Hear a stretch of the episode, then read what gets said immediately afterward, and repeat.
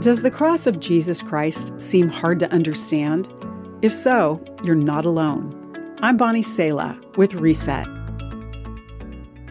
Joseph Mitchell found himself sitting at his sister's side as she lay dying.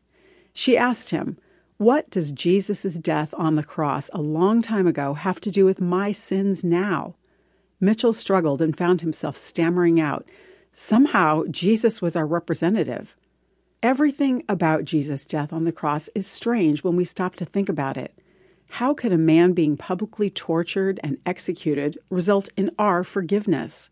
But everything about God's Son dying in our place for our sins is also wholly unexpected and unfathomably incredible.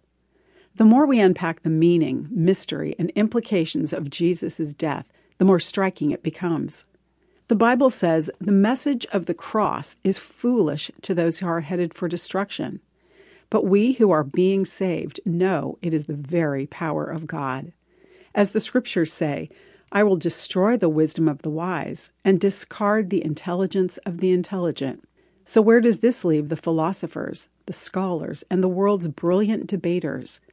God has made the wisdom of this world look foolish, but to those called by God to salvation, Jesus Christ is the power of God and the wisdom of God.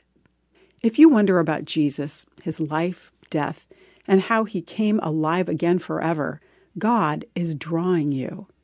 Pray today, Jesus, show me who you are and how you feel about me. Show me the significance of your death and the power of your life. I'm Bonnie Sala with Reset.